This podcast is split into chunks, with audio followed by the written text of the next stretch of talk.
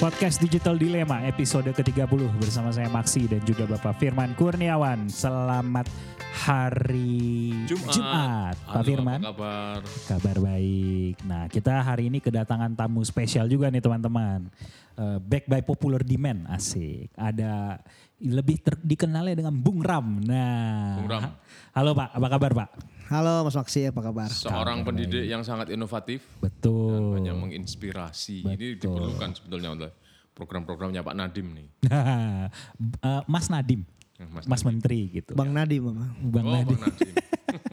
Kalau Bung Bang Ram, kalau Bung Ram ini eh, kabar-kabarnya lagi ada ini ya, apa? eh, lagi men-challenge dirinya sendiri untuk membuat one day one article. Nah, itu bisa dilihat di mana, Pak? Di Facebook saya, Facebook, Facebooknya Bung Ram. Bung Ram. AZ.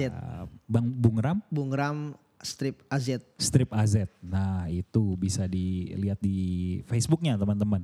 Jadi ada banyak artikel-artikel tentang tulisan-tulisan tentang edukasi edukasi ya, Pak ya. Pendidikan. Pendidikan. parenting dan ada juga tentang eh, filsafat ya sedikit ada. Nah, mungkin buat teman-teman yang eh, belum dengar episode tag kita dengan Bung Ram, eh, boleh memperkenalkan diri sedikit lagi, Pak. Eh, Oh ya, Supaya supaya yang baru-baru mungkin supaya kenal gitu. iya. Kenal maka tak sayang. Pak. Nah, sekarang belum kenal udah sayang-sayangan. Yeay. Oke, halo teman-teman eh, penikmat podcast Dilema Di- eh, Digital, Digital Dilema, Dilema. ya. Digital Dilema. Ya, perkenalan nama saya Ramdhani, biasa dipanggil Bung Ram. ya. Saya sehari-hari aktif di sebuah yayasan namanya Yayasan Al Hasan Mekarsari. Ya, ya. Eh, letaknya di Cilengsi. Eh, sekolah ya itu, Pak Ya, ya. itu sekolah. Ah, ah, ah, ah. Dan ya eh, kebetulan memang saya menyukai dunia digital dan sedang saya coba integrasikan dalam program pendidikan yang saya kembangkan di sekolah yang bernama Sekolah Islam Citra Nuansa. Citra Nuansa, iya. Ini kemarin eh, sudah kita promosikan tapi belum ada eh, iklan masuk. gitu. Tapi nanti dijamin pas Juni Pak muridnya akan Nambah. banyak. Banyak. Amin amin. Kita sudah kita sudah proses penerimaan Pak sudah. Wah, banyak. Sudah cukup banyak Pak. Alhamdulillah sudah cukup Mungkin banyak. terdampak oleh Podcast. podcast kita. Mudah-mudahan mungkin selain ini mungkin nambah lagi gitu. Ya. banyak yang komplain. Oh. Jadi hari ini teman-teman kita akan membahas satu topik yang eh, cukup menarik, cukup eh, apa ya? eh, ini sangat tergantung pada pemahaman teman-teman masing-masing gitu. Topik yang kita bahas adalah bagaimana pemanfaatan eh, hal-hal yang berbau digital kini gitu. Jadi bagaimana kita menyikapi eh, pemanfaat eh, barang-barang digital eh, yang sekarang kita punya, gadget misalnya, untuk dalam kehidupan kita sehari-hari. Jadi eh, kalau Mas Firman tuh membuat satu ulasan yaitu sikap tepat hadapi teknologi digital gitu ya. Betul. Tapi sebelum itu kalau boleh diizinkan saya ingin ada penjelasan untuk materi ke-29. Oh episode Saya- lalu. Nah, saya sempat menceritakan tentang penggunaan masker yang tepat. Iya, Eh, waktu itu saya menyarankan justru yang warna putih ada di luar, Iya, yang iya, iya. berwarna ada di eh, saluran pernapasan kita. Iya, iya. Nah, setelah saya googling ternyata problem menggunakan masker ini sudah mulai tahun 2015 sih, Pak. Jadi kalau ditanya apakah itu yang saya sampaikan hoax atau bukan, itu tentu bukan. Eh, karena sebetulnya kita sering di dalam kehidupan itu berhadapan dengan orang yang berspekulasi, membuat teori tertentu Iya, iya. tentang efektivitas menggunakan sesuatu misalnya. Nah dalam hal ini ada sekelompok orang yang berteori menggunakan masker yang tepat itu kalau untuk yang sakit justru yang berwarna, yang nempel di hidung, yang putih di luar. Kalau anda sehat justru yang berwarna di luar, yang putih eh, di dalam. Iya, iya, iya. Nah ternyata pembicaraan itu banyak sekali tadi malam saya telusuri Iya, iya. Ini sampai Pembicaraan itu tidur teman-teman. sampai tidak bisa tidur karena saya merasa menyebarkan informasi yang salah. Iya, iya, iya. Nah setelah dikonfirmasi dengan ahli kesehatan dari Fakultas Kedokteran UI dan sebagainya, Iya, iya. tetap menggunakan masker itu yang berwarna yang di luar. Nah, diluruskan teman-teman. Balik lagi maskernya. Balik lagi, nah inilah kerepotan di dalam banjirnya informasi. Kita tidak tahu yang benar itu yang mana. Iya, nah bahkan kita yang menyuarakan, kita pun yang menyuarakan bahwa informasi harus ditelaah segala macam. Harus Kadang-kadang- dikritisi. Kadang-kadang bisa salah juga nih Nah. teman-teman, bahwa nggak nggak semuanya bisa mulus-mulus aja. Ya. Gitu. Jadi memang eh, terkadang di era informasi ini, eh, saking banyaknya informasi kita pun jadi ter ter eh, terbingung mana yang benar mana Betul, yang, betul. mana yang salah karena dua di dua sisi punya dua supporting fakta yang sama gitu, Nah, sama-sama ini gitu. Tidak bermaksud berkelit, tetapi Betul, betul. ya upaya ini adalah upaya untuk mengembalikan apa yang seharusnya dilakukan. Betul. Seperti nah, ini kan berarti sebuah sikap berhadapan dengan eh, teknologi digital Ya. gitu. Yang kebetulan juga akan kita bahas nih sekarang. Jadi bagaimana kita menyikapi perkembangan teknologi ini, perkembangan teknologi yang ada dan bagaimana perspektif Pak Firman mau melihat eh, perkembangan yang begitu masif saat ini dan eh, bagaimana sih seharusnya eh, apa poin-poin penting yang Mas Firman ingin sampaikan dalam ulasan hari ini gitu. Ya intinya ketika kita masuk ke dalam perkembangan eh, teknologi yang ditandai dengan komputer yang semakin canggih, kemudian internet, kemudian internet juga eh, spesifikasinya semakin tinggi dan Ya. juga dilengkapi dengan teknologi yang berkembang mulai web 1.0, web 2.0, sekarang Ya. web 2 3.0 dan akan terus berkembang. eh kita bergembira menghadapi itu. Ya. Internet menjadi pintu kita ke mana saja. Iya, Jadi kalau eh, untuk keluarga itu sekarang dimanfaatkan untuk mm, mengetahui resep-resep makanan, untuk mengetahui informasi, untuk mengetahui pertandingan sepak bola. Demikian juga untuk para pelajar, mahasiswa dan sebagainya. Itu menjadi pintu yang terbuka yang dapat digunakan untuk mengumpulkan informasi sebanyak-banyaknya. Bagi mereka yang mm, lahir di atas tahun 80, Internet itu seperti eh, air bagi ikan di akuarium. Iya. Sehingga ketika ikan itu dipisahkan dari airnya, tentu akan gelagapan. Mereka tidak bisa mempunyai daya hidup, eh, akan mengalami kesulitan melanjutkan hidup. Nah, seperti itulah internet yang dihadapi oleh generasi milenial, generasi Y, generasi Alpha dan sebagainya. Internet itu sudah menjadi bagian dari kehidupan sehari-hari Nafas. nafas. Nah, persoalannya para orang tuanya ini kan mereka adalah generasi peralihan. Kadang-kadang gagap bagaimana seharusnya saya memposisikan terhadap eh, teknologi ini bagi anak-anak saya. Apakah dilarang, dibatasi atau dibebaskan sama sekali. Nah, Iya, di iya, situ perlu sikap tepat untuk eh, melihat teknologi ini. Ya, ya, ya, ya. Dan itu. dan eh, ke poin ini tuh sekarang sudah masuk terhadap konsep parenting ya. Jadi Betul, bagaimana eh, orang tua itu memberikan salah satu apa ya eh, il- knowledge parenting itu dilengkapi dengan bagaimana orang tua memberikan eh, akses kepada Ya. penggunaan teknologi kepada anak-anak. Betul. Nah, saya mau tanya ke Bung Ram nih eh, terkait Ya. dengan eh, aspek parenting ini gitu. Yang dialami eh, dari perspektif Bung Ram sendiri, bagaimana seharusnya eh, orang tua terhadap anaknya itu memberikan bagaimana orang tua harusnya menyikapi terhadap perkembangan teknologi dan bagaimana harusnya treatmentnya kepada anak terkait dengan eh, pemanfaatan teknologi ini gitu. Iya. Eh, pertama mungkin kalau saya melihatnya memang sebelum teknologi ini atau gadget ini sudah mulai meluas penggunaannya dan mungkin bisa dikatakan masif dan lebih mudah untuk dijangkau oleh berbagai kalangan, berbagai usia. Maka eh, yang perlu disadari itu pertama bahwa memang ada ada gap antara orang tua dengan anak-anak Oke. dalam hal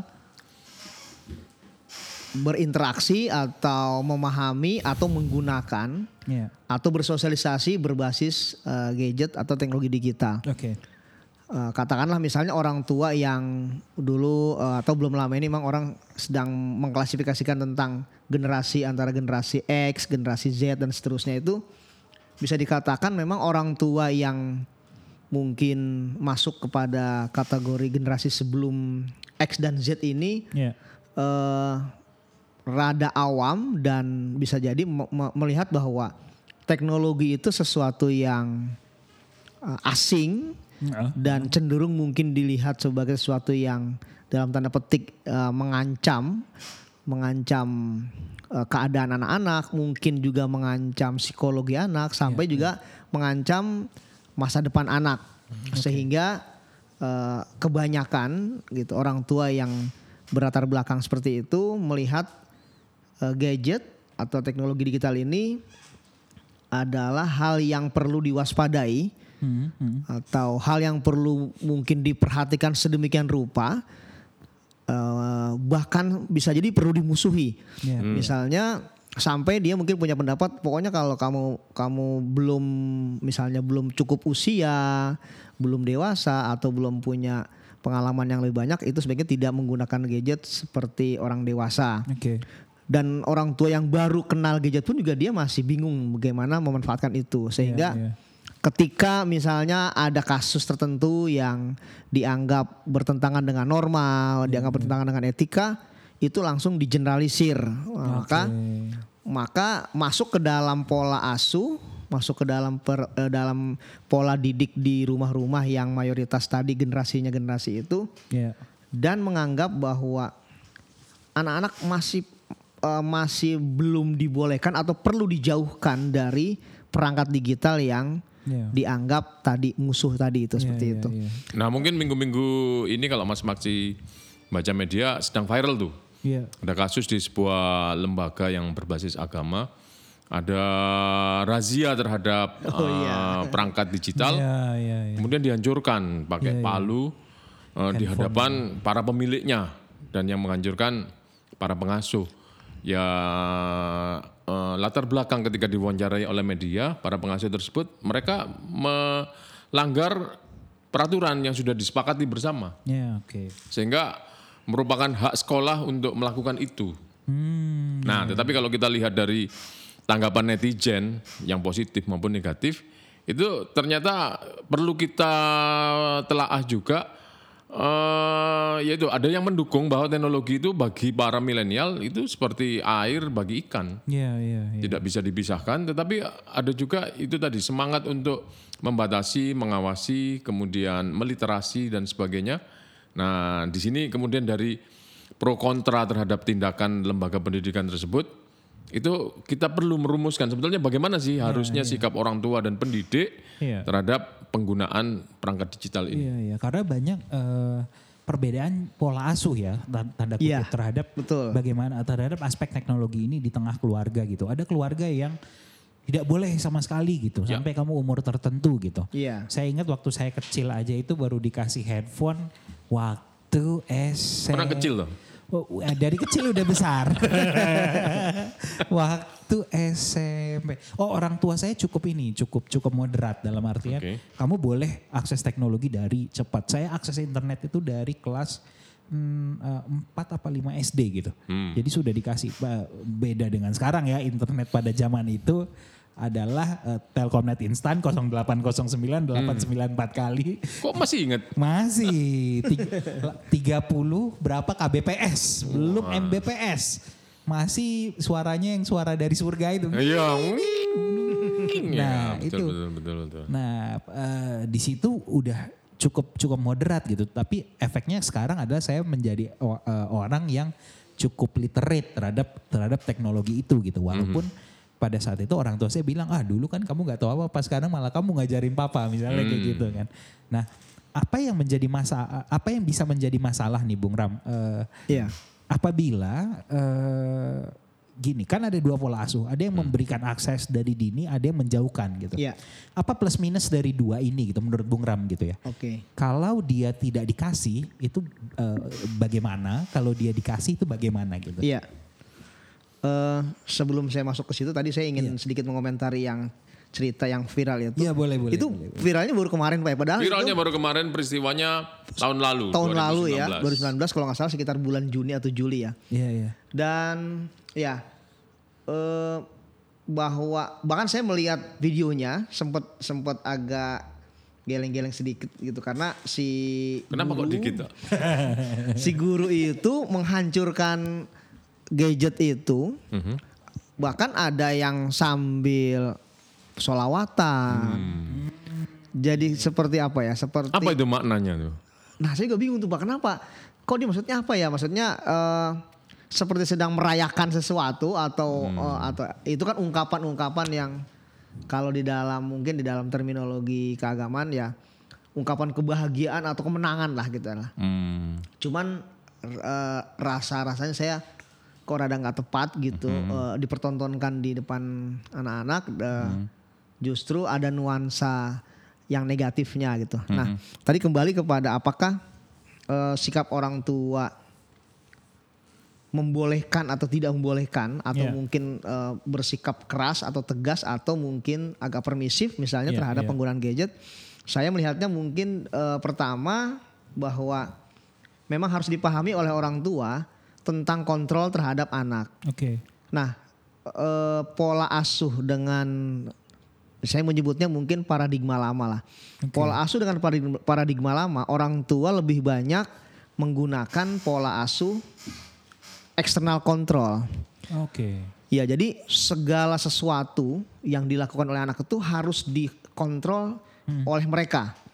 Oke. Dari mulai yang kecil-kecil sampai hal yang besar, Ya. dari mulai yang eh, mungkin konkret sampai yang abstrak. Misalnya contoh yang konkret itu adalah misalnya dalam hal makanan, dalam Iya, hal dia main ke mana. Nah dalam hal yang abstrak mungkin ketika anak mungkin berpikir tentang sesuatu, bertanya tentang eh, perkembangan pengetahuan. Nah orang tua cenderung eh, mengontrol mereka secara keseluruhan yang kita sebut dengan eh, external control. Jadi jadi eh, perkembangan anak itu ditentukan Dikontrol dengan oleh kontrol eksternal. Pihak eksternal Iya, orang tua. Oh ya, Oh, terutama di rumah tuh orang tua. Iya, iya, iya. Kemudian di sekolah oleh guru Oke, dan seterusnya. Oke. Nah, ini eh, dalam dalam pola didik yang paradigma baru menurut saya banyak hal yang yang perlu dikoreksi Oke. atau mungkin sudah mulai tidak relevan dengan perkembangan saat ini. Oke, oke. Maka sebenarnya di di era sekarang ya di di mana misalnya informasi begitu masif, kemudian anak kita itu misalnya jangankan usia remaja, usia anak-anak itu bisa mendapat informasi atau hal pun hal berbagai macam pun di di mana saja gitu ya. oke. Dan itu bisa jadi di luar kontrol orang tua. Iya. Nah, pada saat itu maka yang dibutuhkan oleh anak adalah kontrol internalnya. Oke. Iya, iya. Nah itu penting gitu. Jadi dalam dalam parenting itu eh, saya pernah baca bahwa me- menegakkan disiplin itu kalau selalu harus dari Eksternal. eksternal, Iya. mungkin eh, efektif dalam waktu tertentu. Iya, iya. Tapi tidak melahirkan orang yang sadar tentang Tidak, aturan Iya, iya, iya. tidak melahirkan orang yang sadar tentang disiplin. Misalnya, contoh lah orang di jalan raya kalau dia tahu di situ jarang ada polisi ya dia bisa tidak Bisa pakai helm, iya. dia bisa nerobos lampu merah dan seterusnya. Tapi kalau memang orang sudah paham Iya. tentang aturan dan itu adalah dari dalam dirinya internal, Iya. ya dia nggak perlu ada polisi atau tidak ada polisi gitu ya. Pasti dia tahu. patuh. Ya, Iya. Karena dia sudah sudah paham ada aturan di jalan raya. Iya, nah iya. begitu pula dalam gadget ketika anak itu memang sudah dibiasakan uh, munculnya uh, internalisasi tentang aturan, disiplin, Iya. sehingga tidak terlalu dibutuhkan kontrol eksternal. Jadi orang juga nggak terlalu capek-capek juga gitu ya untuk iya, iya. melarang ini, melarang itu seperti Iya, itu. iya, iya, iya. Ya analogi dengan sistem imunitas tubuh kan. Iya. Ketika semua orang tua mengharapkan bayinya pada suatu hari akan mandiri, kan bukan berarti dilepaskan begitu saja. Iya, iya, iya. Nah, dikenalkan dengan udara luar rumah sedikit demi sedikit, udara pegunungan, udara laut. Terus kadang-kadang harus sakit. Iya, iya. Nah, itu dalam rangka proses pembentukan imunitas. Nah, semakin banyak dikenalkan dengan tantangan-tantangan, imunitasnya akan semakin kuat. Semakin kuat. Iya. Saya pikir di dunia digital juga seperti itu. Mungkin yang tadi disebut Bung Ram sebagai kontrol eksternal, Iya. bisa saja itu menjaga seseorang untuk terhindar dari berbagai macam penyakit negatif dari eh, medium digital. Iya, iya. Tapi dia mungkin tidak mempunyai kesadaran mandiri untuk memproteksi dirinya ketika berhadapan dengan sesuatu yang berbeda Iya, iya. dengan apa yang sudah disiapkan oleh orang tuanya. Iya, iya. Jadi kalau kita lihat di dunia digital itu kan semua bisa kita peroleh informasi tentang apa pun bisa kita peroleh. Iya, iya benar. Nah, ketika mungkin tidak dibangun eh, atau sedikit demi sedikit memahami batasan terhadap informasi yang boleh dikonsumsi, Iya. mungkin mereka akan tersesat gitu. Tapi ketika disuapin terus-menerus, Iya. juga tidak tahu apa yang seharusnya sudah eh, Iya, mereka tentukan sendiri. Jadi kesadarannya malah bergantung pada orang lain gitu Betul. ya. Malah kalau tidak Iya. ada guide-nya, tidak ada guide-nya lagi, dia malah bisa jadi tersesat gitu Betul. ya. Malah malah malah dia eh, apa? tidak punya self eh, control gitu. Iya. Jadi kontrolnya selalu dikasih ke orang lain gitu ya. Dan eh, efeknya eh, efeknya ini apa untuk jangka panjang ya Pak? Kalau misalnya dia tidak punya kontrol atas eh, dirinya sendiri gitu. Ya, karena pasti kan bahwa dia hidup tidak di di zaman yang sama terus gitu ya. Oke. Nah, katakanlah apalagi kalau kita ngomongin tentang informasi digital, kalau orang tua yang terlalu strict untuk melakukan kontrol eksternal sehingga anaknya itu tidak tidak belajar untuk memahami mana yang eh, baik buat dia, Iya, mana yang tidak baik buat dia berdasarkan pengalaman juga. Iya, iya. Nanti dia akan menemukan masa di mana ketika dia mungkin tidak selamanya terkontrol secara eksternal, Iya. dia tadi dia mungkin kesulitan. Ini aku aku harus bagaimana gitu. Oke. Karena dia terbiasa Ada segala sesuatu tuh dia di drive oleh orang lain Iya, gitu. iya, iya, iya, iya. Nah, misalnya gini, contoh saya, ya ini di di sekolah saja lah saya coba. iya. Misalnya di sekolah saya tuh eh, kita tidak menerapkan adanya hukuman untuk anak yang datang terlambat. Hmm. Oke. Bahagia sekali tuh murid-murid. Iya, betul pak. Ya itu itu sudah saya terapkan dan dan dan saya perhatikan misalnya di awal-awal sih ketika di awal orang tua bertanya Pak ini kok kenapa ya anak tuh baik yang terlambat kok gurunya diem aja ya Pak cuma senyum gitu yang yang menyambut oh ya nggak apa-apa bu kok nggak dikasih apa sih Pak biarin nggak apa-apa katanya gitu. Kasih Iya, iya. angpau. kok nggak dihukum pak gitu? Kayak di sekolah luar lu buat apa dihukum gitu? Nah terus ya saya juga jelaskan ke guru-guru kenapa kita eh, ingin menerapkan yang disebut dengan disiplin positif ketika anak itu nggak perlu takut datang ke sekolah terlambat.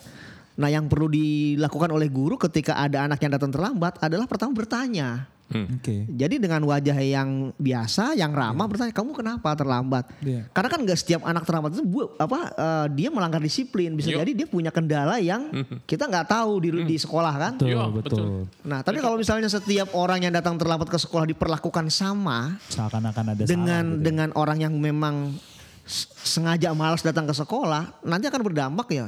Lakukan datang datang ke sekolah terlambat kan bukan karena aku, aku kesiangan karena mama nggak ngebangunin, karena misalnya si mbaknya lupa, Iya, aku semalam tidur terlalu larut, bukan. Jadi sebenarnya dia merasa bukan salah dia gitu. Nah, dulu anak saya juga begitu, sudah berangkat setengah lima pagi. itu karena jalanan macet, Nah, terlambat, terlambat. terus dihukum. Saya tanya ke gurunya, apa disuruh berangkat jam 4 pagi sebelum subuh? kan itu bukan kesalahan dia. Nah, ini pikiran-pikiran seperti Bung Ram ini perlu ini. Iya. Jadi Harus di cloning ini. Dan alhamdulillah setelah saya saya melihat perubahannya nggak sampai setahun pak. Eh, lama kelamaan anak juga cukup dicatat aja ketika anak terlambat. Misalnya si A Iya. hari ini tanggal sekian terlambat. Besok dia masih terlambat. Iya. ternyata hari ketiga enggak tapi yang anak si B yang tahu. Nanti kita kan merekap. Nanti ketika ketika kita tahu dalam sebulan anak ini terlambatnya banyak nah ini kan ada tanda tanya guru harus tahu nih Iya, problemnya itu apakah di anak atau di rumah, rumah, iya. atau di mobil jemputannya. Atau di jalan rayanya. Nah itu jadi orang eh, mensikapi eh, dalam tanda petik pelang- pelanggaran datang ke sekolah itu bukan melihat kejadiannya tapi melihat dari prosesnya ini seperti apa. Iya, iya. nah di situlah muncul muncul kesadaran internal. Iya, dan iya, iya, iya. alhamdulillah dari dari sekian banyak anak juga lama-lama dia nggak nggak nggak nggak perlu terlambat atau bagaimana. Iya, karena memang dia merasa kalau datang terlambat dia akan kekurangan jam untuk beraktivitas bersama Mhm. otomatis nanti dia akan kekurangan main bareng-bareng bersama Iya. dia muncul kalau aku terlambat yang rugi aku sendiri gitu. Hmm. Tanpa harus dihukum dia merasa nggak perlu untuk terlambat. Nah, jadi itulah itu sederhananya eh, disiplin internal. Nah, begitu pula gadget saya pikir kalau anak itu kita coba jelaskan ini ada ada barang eh, yang penting misalnya ini ada barang yang penting tapi juga banyak dampaknya dan kamu harus tahu. Ya. Nah, kenapa orang tua tuh harusnya tidak membicarakan dulu? Eh, kita dia komunikasi. Kamu boleh menggunakan ini, misalnya ada apa aja kalau kamu berhubungan dengan internet dan kamu harus tahu. Ya. Jadi dia dibekali gitu loh. Maksud saya itu dibekali daripada dia diawasi. Apalagi kalau misalnya dia mm, dihancurkan barangnya karena ada pelanggaran tadi gitu. Eh, apakah pertanyaannya? Apakah setelah barang dihancurkan anak kapok iya. eh, pakai gadget Beli lagi yang lebih beli canggih, lagi yang lebih canggih. kelihatan. Iya gitu. Ngamuk kali ya. Kalau saya Dan di ya eh, saya sedikit mencoba masuk ke lembaganya nih ya. Ya lembaga tersebut setahu saya bentuknya boarding school. Oke. Di dalam boarding school itu karena saya juga lama di boarding school, pernah ngajar di boarding school. Iya. ha, aturan yang ditegakkan dengan kekerasan eh, tidak terlalu banyak berpengaruh kepada anak tertib disiplin. Malah ada beberapa hal yang saya perhatikan. Satu ada anak yang frustasi, dua ada anak yang dendam. Hmm. Iya, Bahkan ada kejadian Iya. ya di sekolah yang pernah saya ad- anak yang dendam sama gurunya karena terlalu ekstrim tadi ya menegakkan disiplin tanpa ada komunikasi, tanpa adanya misalnya bertanya kamu tuh kenapa gitu. Hmm, Tidak didengar. Iya, jadi eh, orang tuh di- tidak tidak diminta klarifikasinya dulu, langsung dihukum. Nah, itu dendam sampai si guru itu ya dikerjain sama muridnya gitu. dikerjain ya. Iya iya iya. iya. Ini kan dendam ini kan sebenarnya akumulasi ya. Iya. Akumulasi dari perasaan tertekan Iya. dan mungkin dia merasa dibully juga oleh gurunya. Makanya saya bilang kalau di dalam saya kemarin ngisi parenting bahwa orang tua sampai kapan pun kalau dia mendidik anak dengan tadi kontrolnya eksternal, kemudian disiplinnya dengan kekerasan, tidak akan melahirkan kesadaran, Iya, iya. tidak akan melahirkan sikap eh, misalnya anak percaya diri, Iya, iya. bahkan mungkin nanti itu terpendam, terakumulasi, lalu keluar entah di tahun keberapa gitu. Hmm, laten Gitu. ya. Nah seperti itu. Iya iya iya iya. iya. kira Dan itu seperti punya potensi untuk merusak, eh, bukan merusak sih, apa ya, membuat sesuatu yang negatif pada anak itu sebenarnya. Iya. Jadi em, kalau saya boleh ta- boleh saya tangkap dan saya amati sih sebenarnya kayak anak sekarang itu tuh kan butuhnya tuh penjelasan ya, Pak. Mereka harus Betul. mere- Sebetulnya anak zaman dulu juga butuh penjelasan. Iya, cuman yang dikasih aturan gitu kan. Polanya mungkin beda ya. Oleh beda ya gitu. Uh, uh, orang tua itu kan dididik orang tua kita misalnya orang tua saya misalnya itu kan dia dididik dengan cara ya ya pokoknya ini aturannya gitu kan. Nurut. Ya. tanpa tahu kenapa aturan ini ada gitu. Tapi anak sekarang itu kan selalu nanya kenapa aku harus begini, kenapa harus begitu gitu ya. Eh, Dulu saya itu kidal, eh, eh. tapi bisa jadi tangan kanan karena dipaksa. Pokoknya oleh nenek saya, Iya iya. Pokoknya harus tangan kanan itu yang lebih Itu baik. yang baik. Nah sekarang saya itu suka bingung orientasi kiri sama kanan sampai hari ini. Iya benar benar benar benar. Jadi hal-hal yang cara memer, cara mendidik zaman dulu dan cara mendidik zaman sekarang eh, itu mau tidak mau itu harus berubah dan tapi ada pengaruh gitu ya. Iya, betul, betul cara sekali. cara sekarang itu tidak bisa dididik dengan cara yang seperti yang dahulu gitu ya. Iya. Ya, ya. Karena pendidikan itu adalah sebenarnya storytelling ya Mas Firman ya. Betul dan dinamika Pengetahuan itu Ya. dibentuk dari pengalaman kalau pakai Betul. alirannya eh, apa nama alirannya Peter itu? Berger. Ya, itu dia. Bagaimana dia dikonstruksi mengikuti konteks zaman. Konteks zamannya Betul. gitu ya. Lalu yang menjadi eh, memberikan penjelasan pada anak itu kan sesuatu hal yang melelahkan ya Pak ya. Ya, kalau "Ih, kenapa dijawab satu-satu, jawab satu-satu gitu. Eh, bagaimana cara menjelaskan yang efektif gitu untuk anak-anak Iya. untuk mereka bisa memahami gitu loh. Oh, eh, ini tuh begini loh, ini tuh begini loh gitu. Iya. Bedanya kalau orang tua dulu dengan orang tua sekarang, orang tua dulu tuh mungkin banyak waktu untuk ngobrol sama anak. Oke, oke.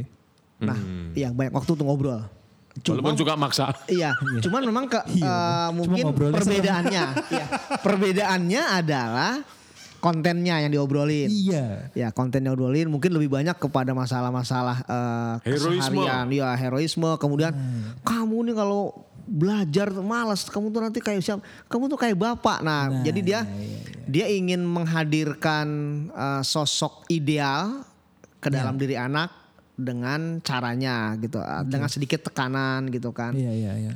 Eh, nah kalau di zaman sekarang mungkin saya perhatikan memang rada berkurang gitu ya, rada berkurang waktu ngobrol orang tua dengan anak. Oke. Ya misalnya karena tadi karena per- eh, perubahan pola komunikasi, kemudian eh, sudah mem- apa sudah meluasnya penggunaan sosial media gitu Iya, ya, gadget iya. kemudian em, alat-alat elektronik gitu. Kemudian juga pola pola kerja orang juga sudah mulai berbeda gitu antara orang tua dulu dengan orang tua sekarang gitu ya. Maka eh, ini memang problem tersendiri. Saya kemarin di parenting saya bilang kepada orang tua salah satu yang penting buat orang tua itu ada yang disebut dengan quality time. Oke. Ah, saya melihat bahwa memang kita kurang ada waktu yang cukup untuk ngobrol dari hal yang ringan sampai hal yang serius. Misalnya yang serius Iya. tadi, misalnya tentang eh, mengantisipasi dampak negatif dari Iya. gadget misalnya. Iya, iya. Nah itu rada kurang. Iya. Kenapa? Karena memang tadi pola kerjanya sudah mulai ada perubahan. Jadi perlu ada one one on one time lah antara orang tua. Misalnya di di saat makan. Hmm. Karena kan kalau pagi-pagi hampir semua orang tua kayak susah ngobrol ya. Kalau orang tua dulu kan Iya. a- habis subuh anaknya sudah bangun, mungkin orang tua sambil ngeteh, Iya, anaknya iya, sudah ngapain, itu juga diajak ngobrol gitu. Iya, iya. Saya susah ngobrol sama anak saya karena mereka belum bangun.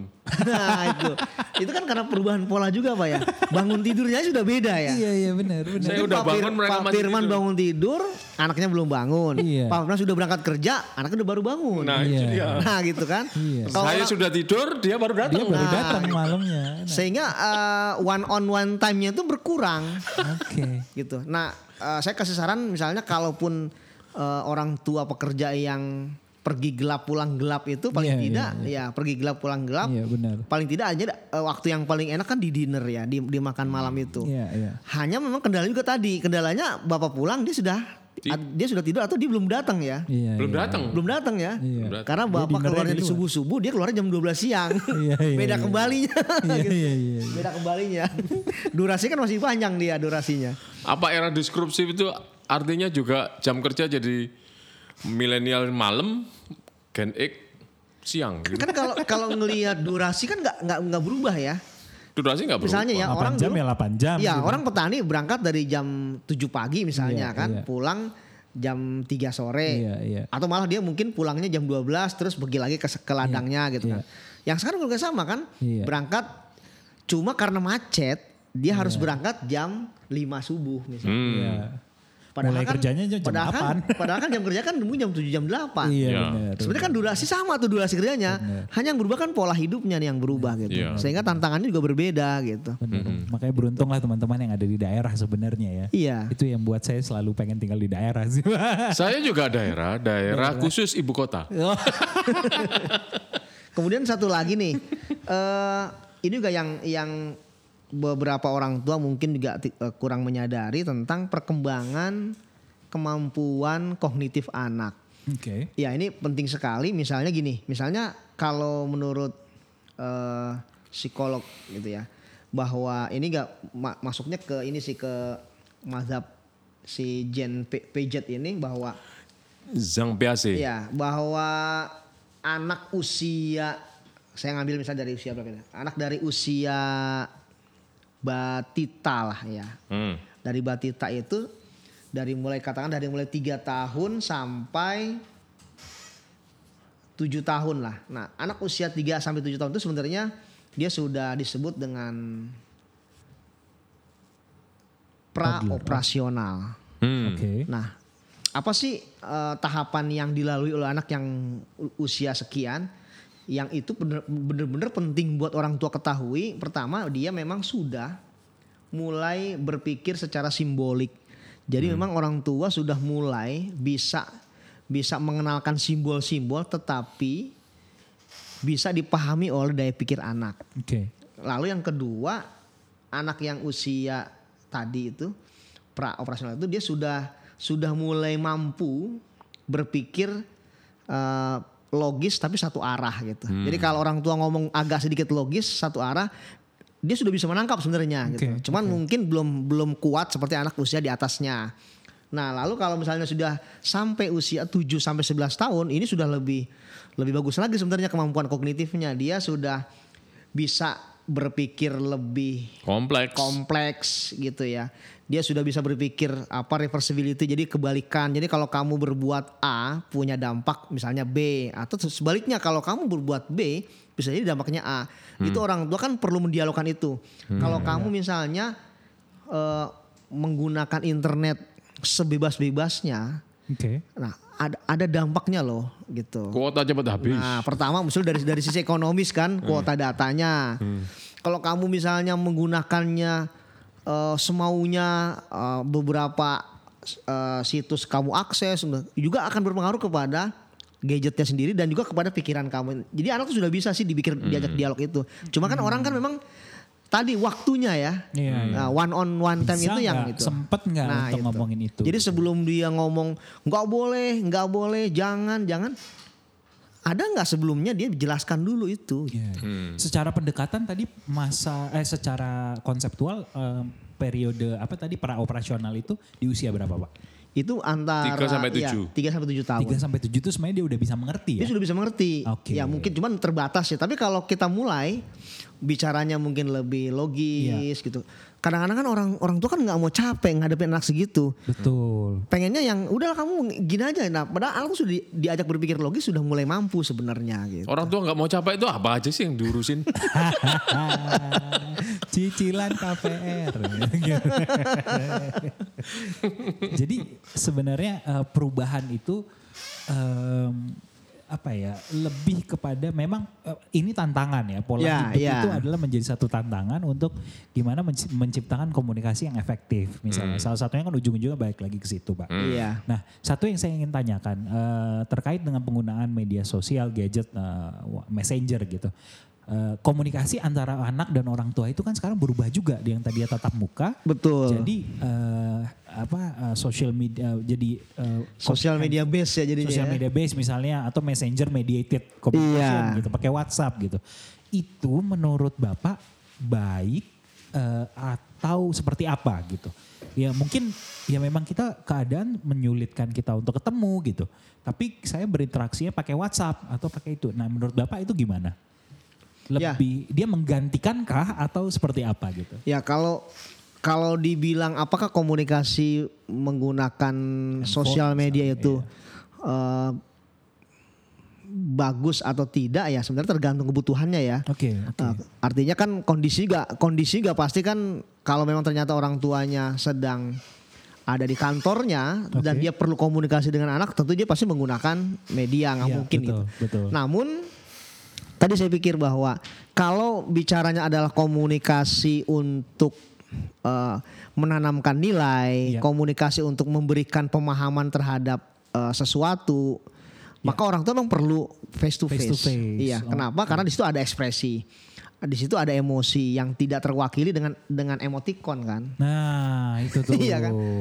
Iya kan Yang emosi itu kan sebenarnya kan nggak nggak nggak cukup diwakili oleh emotikon gitu. Iya, iya, Tapi iya. ketika kita ngobrol kayak begini kan sebenarnya kan kita sudah bisa bisa merasakan gitu kan Iya, eh, iya, emosi apalagi antara orang tua dengan anak. Iya, iya. Jadi Seperti idealnya tetap harus eh, itu tuh hanya komplementer tapi untuk hal-hal yang sifatnya mungkin rutin ya. Iya. Oh kamu di mana? Ini di mana? Iya, Ya, bisa gitu. bertanya itu. Tapi kalau ingin membangun sesuatu, karakter segala macam, itu harus face to face communication harus sempat Iya. gitu ya. Gitu. Ya kalau kita kenal yang namanya media kan ada rich media dan poor media. Ya. Nah, yang terkaya itu face to face. Iya, Kita iya, bisa iya, menangkap media ekspresinya, menangkap mm, intonasi yang berbeda, tekanan-tekanan kata. Kalau dengan menggunakan WA dan sebagainya, bagaimanapun itu kan tadi ekspresi-ekspresi manusiawi digantikan oleh simbol. Iya, betul. Dan kelemahan dari simbol, tidak semua ide itu bisa tertampung dalam simbol. Simbol. Dan tidak semua orang bisa menggunakan simbol yang tepat juga. Betul. Nah itu kelemahan dari eh, apa tadi komunikasi tidak langsung antara lain tidak semua ide Iya. tertampung dalam Iya, simbol-simbol iya, itu. iya. Apalagi emoticon. Iya, emoticon. Ya. Saya pernah itu eh, apa namanya eh, baca pesan tuh turut pesan turut berduka cita gitu, tapi dia pakai emoticonnya yang orang ketawa sampai nangis, karena dia kira itu adalah emoticon orang nangis gitu, jadi Nangis yang sangat sedih gitu. sedih. Padahal senyum, jelas-jelas emoticonnya senyum gitu. Jadi eh, penggunaan simbol yang tatap muka saja itu masih bisa salah ya. Iya, Betul. iya. Tatap muka saja masih bisa salah, masih eh, apalagi yang tergantikan dengan eh, simbol-simbol gitu. Ya. Lalu kalau untuk eh, bertemu gitu, untuk untuk quality time bersama keluarga, eh, ada tips dan trik nggak dari Pak eh, dari Bung Ram sendiri untuk gimana keluarga ini bisa menyempatkan diri untuk eh, ketemu selain tadi dinner gitu-gitu, ada hal-hal sambilan yang bisa dilakukan atau ide-ide mungkin memberikan ide kepada pendengar kita. eh, Gimana caranya mereka mem- memberikan quality time gitu? Apakah liburan bareng atau apa gitu-gitu Iya. misalnya?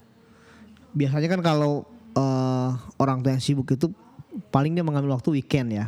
Iya. Eh, antara Sabtu atau Minggu gitu kan. Nah, lagi-lagi saya mendapati misalnya sebagian besar masyarakat di era sekarang itu ketika bersama pun ketika quality time mereka juga tidak terlepas dari gadget. itu problem juga ya. Iya, gitu. Jadi kembali kepada eh, kesadaran kita sih gitu. Eh, apa ya? Apakah orang tua mau misalnya menyisihkan apa ya? Menyisihkan waktunya atau mungkin perasaannya gitu. Ketika Iya. dia bersama dengan anak itu memang harus ya berbicara yang jelas gitu dan dan sikap itu harus konsisten gitu. Jadi misalnya jangan juga nanti ketika anaknya anaknya butuh untuk eh, penjelasan atau jawaban kepada orang tua pada saat bertemu, Iya. orang tuanya masih sibuk dengan eh, komunikasi di luar rumah misalnya Iya, gitu. iya, iya, iya, iya. Kadang-kadang itu juga jebakan juga sih gitu, jebakan juga buat orang tua gitu. Jadi ya eh, tadi ya dinner, kemudian ketika mungkin pergi ke suatu tempat bersama dan ya ya ini nih Yang gadget ini nih memang Iya, ya, memang itu tantangan ya untuk tantangan dia. melepaskan. Jadi seberapa mampu orang tua juga anaknya konsisten gitu kan, konsisten ketika ngobrol atau ketika makan ya udah simpen saja HP-nya, ya kita ngobrol gitu kan. Quality time itu tidak semata-mata berapa banyak kuantitinya Iya, gitu ya, gitu tapi kan. Di waktu yang Berkualitas. sing- singkat pun itu bisa. Kemendalaman. Kemendalaman itu benar-benar Iya. bisa. Ya kalau bisa sejam juga kalau ngobrolnya intens bisa cukup untuk untuk Betul. membangun re- hubungan dengan anak Iya. seperti itu ya. Oke, Mas Firman ada yang mau di ini? Ya, intinya ketika teknologi sudah tidak bisa dihindari, dia tidak bisa diperlakukan sebagai musuh. Tapi dia bukan teman yang baik-baik banget ini teknologi. Nah, Eh, Minggu-minggu pertama di 2020 ini banyak sekali peristiwa yang terjadi yang terkait dengan kejahatan online. ya ya. ya. Di Surabaya ada eh, Polda Jatim menangkap sindikat yang mm, mereka modusnya masuk ke media sosial media sosial eh, remaja, anak-anak dan remaja. Oke. Mereka menyisip, kemudian mengajak eh, berbicara lewat eh, perangkat eh, obrolan yang ada di entah Facebook, entah Instagram. Ya. Kemudian karena semakin intim, bagaimana bisa intim? Karena si penyisip ini mengetahui kebiasaan orang yang disisipi, anak yang disisipi. Kegemarannya apa, hobinya apa, Oke. kemudian harapannya apa. Oke. Nah dari situ kemudian diajak berbicara semakin intens, semakin intim, kemudian dia minta masuk ke WA anak tersebut. Oke, oke. Nah kejahatan mulai terjadi adalah ketika eh, dia meminta memotret bagian-bagian tubuh tertentu dari anak tersebut. Oke, oke. oke. Kemudian ketika itu dituruti, eh, anak tersebut akan merasa bersalah pada akhirnya, dan kemudian rasa bersalah ini dimanfaatkan oleh kawanan sindikat ini untuk memeras Ini anak-anak ya? anak-anak ya? di bawah 13 tahun. Oh, oke. Nah, anak-anak di bawah 13 tahun untuk di kota-kota besar kan pada umumnya sudah pakai gadget. Iya, iya. Nah, kemudian pendek kata mereka diperas. Eh, Sejumlah kalau uang enggak gitu. sejumlah uang, Oke. kalau enggak fotonya akan disebarkan ke orang tuanya atau masuk ke sosial medianya. Oh, Nah, tentu mereka akan ketakutan seperti itu. Iya, itu yang di Jadi Polda ujungnya Jatim pemerasan ya ujung-ujungnya. pemerasan. Kalau yang eh, minggu-minggu ini tertangkap eh, prostitusi online anak-anak di bawah umur. Iya betul betul betul. Nah itu juga anak-anak diculik eh, tadinya eh, berkenalan lewat eh, media sosial, kemudian ditawari iya, kebutuhannya, kemudian diajak bertemu, kemudian diculik, ternyata dikaryakan untuk Iya, menjadi eh, pekerja seks komersial. Iya padahal itu. anak-anak ya. Padahal anak-anak dan itu tertangkap di tengah kota eh, di eh, Kalibata City dan di Depok Iya iya. itu marak. Nah itu jadi oke teknologi ini perlu hadir dia adalah air bagi ikan, Iya. tapi dia bukan bebas dari kesalahan. Itu harus kita Iya, tadi bangun pertahanan imunitasnya terhadap sesuatu yang mengancam, yang membahayakan. Itu Hmm. kewajiban orang tua. Jadi secara Iya. bertahap diperkenalkan yang namanya screen time eh, untuk anak di bawah tujuh tahun sekian Hmm. eh, menit eh, apa boleh buka YouTube dengan konten yang juga didampingi oleh orang tua. Iya. Kemudian anak bertambah umur diperkenalkan tapi dengan pengawasan orang tua juga masih boleh masuk ke sosial media anak-anak sambil diperkenalkan inti dari apa yang disampaikan oleh Bung Ram adalah dialog terus menerus. Iya. Mengapa itu boleh, mengapa itu tidak boleh, mengapa itu perlu dan apa akibatnya itu perlu dibangun. Nah, sehingga ketika mereka sudah dilepas sepenuhnya antara umur 13 sampai 17 tahun, Iya. itu mereka sudah mempunyai imunitas sendiri terhadap eh, material-material yang mengancam Di sekitar mereka. sekitar mereka. Kontrol internal tadi muncul. Kontrol internalnya sudah terbangun Iya, iya. seperti itu. Hal-hal yang itu dibangun bukan dalam bentuk aturan ya, tapi Betul. dalam bentuk ya mungkin Dialog. sebenarnya aturan tapi dikemas dalam eh, anak itu seakan-akan menerima aturan itu dengan sendirinya gitu. Iya. Dikemas dalam bentuk pemahaman bahwa oh iya saya tidak boleh begini, tidak boleh begini. Iya. Karena saya tahu kenapa gitu. Betul. Kesannya kalau aturan kan terkadang dia tidak tahu kenapa dia harus melakukan itu gitu Iya, kan. iya. Itu yang harus di ini harus ditumbuh kembangkan di Betul. anak. Jadi sesungguhnya tidak ada sikap yang paling tepat menghadapi teknologi karena kondisi setiap anak itu berbeda-beda, kebutuhannya Iya. berbeda-beda. Iya, iya. Responnya juga berbeda-beda. Nah, dengan dialog kita bisa menemukan itu. Iya, justru dan kita harus mengenali karakter anak kita juga gitu ya. Betul. Bagaimana eh, mereka bisa menyesuaikan diri dengan eh, teknologi yang ada di sekitarnya. Gitu. Bung Ram ada yang mau ditambahkan? Ya sedikit mungkin ini sekedar tips buat orang Boleh. tua bahwa ya tadi saya saya eh, juga ingin melanjutkan bahwa memang tidak kita tidak punya eh, katakanlah batasan yang berhenti sampai saat ini dengan perkembangan teknologi digital yang ada gitu kan. Oke. Lalu bahwa penting buat orang tua juga belajar Iya benar. ya memahami perkembangan teknologi digital gitu. Iya, Jadi jangan tua sampai dia nggak ngerti gitu ya. Iya iya. Bahwa kadang akses ditutup mereka bisa lewat VPN anak-anak Iya. itu. Itu harus tahu. orang. Orang tua harus memahami, jadi orang tua harus belajar, harus belajar juga gitu. Iya, orang tua belum berarti dia tahu semuanya. Iya, gitu. Malah bisa jadi pinter anaknya dari orang tuanya betul, gitu betul, kan. betul. Lalu yang terakhir bahwa eh ya eh, orang tua harus menjadi role model. Oke. Nah, ro- role model itu bukan hanya sekedar dia bahwa ini aku eh, sudah bisa begini, aku ini merasa sosok orang tua yang baik, tapi di di mata anak bahwa karena anak juga dia adalah pembelajar dan perekam perilaku orang tua, Oke. maka orang tua harus menunjukkan bahwa Iya iya. di samping bahwa ada anak yang memang perlu mema apa perlu berinteraksi positif dengan teknologi digital, Iya. orang tua pun menunjukkan misalnya kebiasaan-kebiasaan dia menggunakan gadget juga di depan anak juga harus menunjukkan ya sikap positif terhadap iya. teknologi digital. Jadi role model sih itu penting juga buat buat anak-anak gitu. Ini yang kadang suka terlupa ya bahwa anak itu merekam ya. iya, betul. orang tua gitu. Merekam. Dia merekam betul gitu. Oke. Sip. Sudah hampir 50 menit teman-teman kita berbicara. Mantap. Ini eh, podcast terpanjang ini. Terpanjang Kita- dalam kita sejarah tahun 2020. Waduh, itu besok-besok lebih pendek dari ini.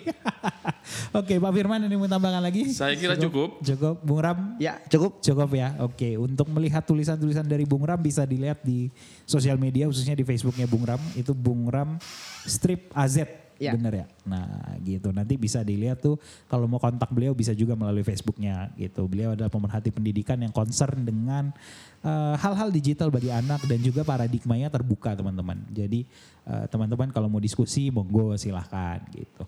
Nah jangan lupa juga follow sosial media kita at Digidile Podcast di Instagram dan juga Instagram Pak Firman Kurniawan at Firman Kurniawan supaya teman-teman bisa memberikan komentar, memberikan masukan terhadap podcast Digital Dilema. Oke. Episode ke-30 kita tutup ini pas 50 menit. Nah, jadi episode 30 50 menit. Gitu. Kita ketemu Episode ke 50 30 menit. Kebalik. Oke teman-teman, kita ketemu di episode selanjutnya. Dadah.